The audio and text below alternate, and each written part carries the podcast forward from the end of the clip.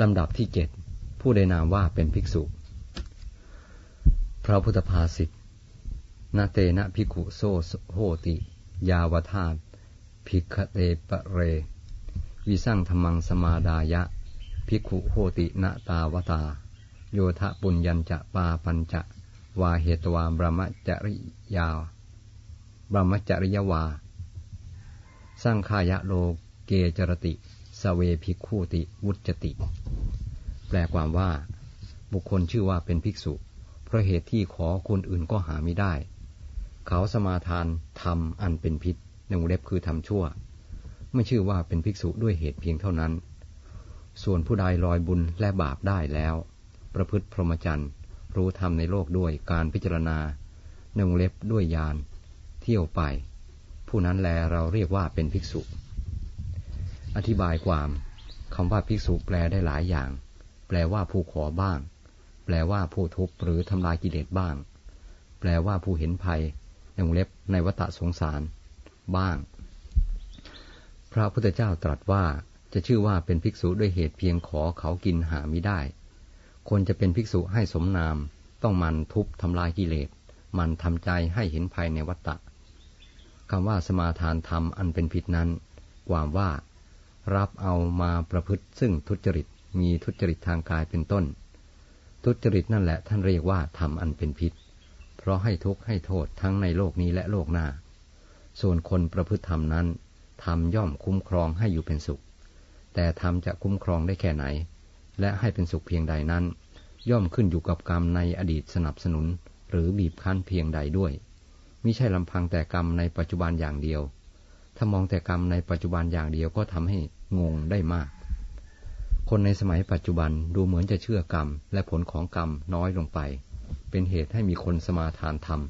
อันเป็นพิษมากขึ้น พิษนั้นได้ถูกโปรยลงทั่วไปในสังคมไทยปัจจุบัน สังคมจึงเกิดเป็นพิษอันเรื้อรังยากที่จะแก้ไข สงสารแต่ดวงใจน้อยๆของเด็กหนุ่มสาว ที่เกิดมาในสังคมที่อยู่ในลักษณะเป็นพิษเสียแล้ว พอรู้ความก็ติดพิษเข้าไป พิษนั้นค่อยๆ แทรกซึมแผ่กระจายไปทั่วความรู้สึกนึกคิด หรืออารมณ์ พวกเด็กวัยรุ่นจึงมีอารมณ์เป็นพิษกันมาก ผู้ใหญ่ก็ต้องวุ่นไปด้วย ความจริงแล้วผู้ใหญ่เป็นฝ่ายผิดก่อน ข้อนี้ถ้าผู้ใหญ่จะเถียงก็เถียงไปข้างๆคูๆหรือเอาข้างเข้าถูเท่านั้น เรื่องนี้พูดไปก็บานปลายจบได้ยาก จึงหยุดพูดโดยไม่ต้องพูดให้จบ หันมาพูดเรื่องภิกษุต่อ ส่วนผู้ใดลอยบุญและบาปได้แล้ว ประพฤติพรหมจรรย์ รู้ธรรมในโลกด้วยการพิจารณา ผู้นั้นแหละเป็นภิกษุ ทัศนะทางพระพุทธศาสนาถือว่า บุญก็ตามบาปก็ตาม ยังเป็นโลกียธรรม เป็นสังคตธรรม เมื่อยังมีบุญมีบาปก็ยังต้องเวียนว่ายตายเกิดต่อไปไม่มีที่สิ้นสุด ท่านให้ถือเอาบุญเหมือนเรือสำหรับข้ามฝั่ง เมื่อถึงฝั่งแล้วก็ไม่จำเป็นต้องเอาเรือขึ้นไปด้วย แต่เมื่อยังไม่ถึงฝั่งก็อาศัยเรือไปก่อน ส่วนบาปนั้นเหมือนปลาร้ายหรือสัตว์ร้ายที่คอยเป็นอุปสรรคมิให้เรือถึงฝั่งโดยปลอดภัย หรือทำให้เนินช้าคำว่าประพฤติพรหมจรรย์นั้น หมายถึงมีระเบียบการครองชีวิตชนิดที่ทุกเข้าไม่ถึง คือมีสัญญมะและธรรมะอยู่ตลอดเวลา สัญญมะนั้นโดยความได้แก่ศีลธรรมะคือการสำรวมอินทรีย์หกอยู่ตลอดเวลา บุคคลเช่นนี้ย่อมเป็นผู้รู้ธรรมในโลก มีขันเป็นต้นด้วยการพิจารณา หรือด้วยญาณแล้วเที่ยวไปในโลกอย่างไม่ยึดมั่นถือมั่น เป็นผู้ปล่อยวางโลกแล้วอย่างแท้จริง ผู้ประกอบด้วยธรรมดังกล่าวมานี้ชื่อว่าเป็นภิกษุ เรื่องนี้พระศาสดาทรงแสดงเมื่อประทับอยู่ในวัดเชตวัน ทรงปรารบพราหมณ์คนหนึ่งมีเรื่องย่อดังนี้ เรื่องพราหมณ์คนหนึ่ง พราหมณ์คนหนึ่งบวชในลัทธินอกพระพุทธศาสนา เที่ยวพิกขาจารย์อยู่ วงเล็บเปิด พิขาจารหมายถึงการเที่ยวไปเพื่อรับอาหารที่เขาให้หนึ่ง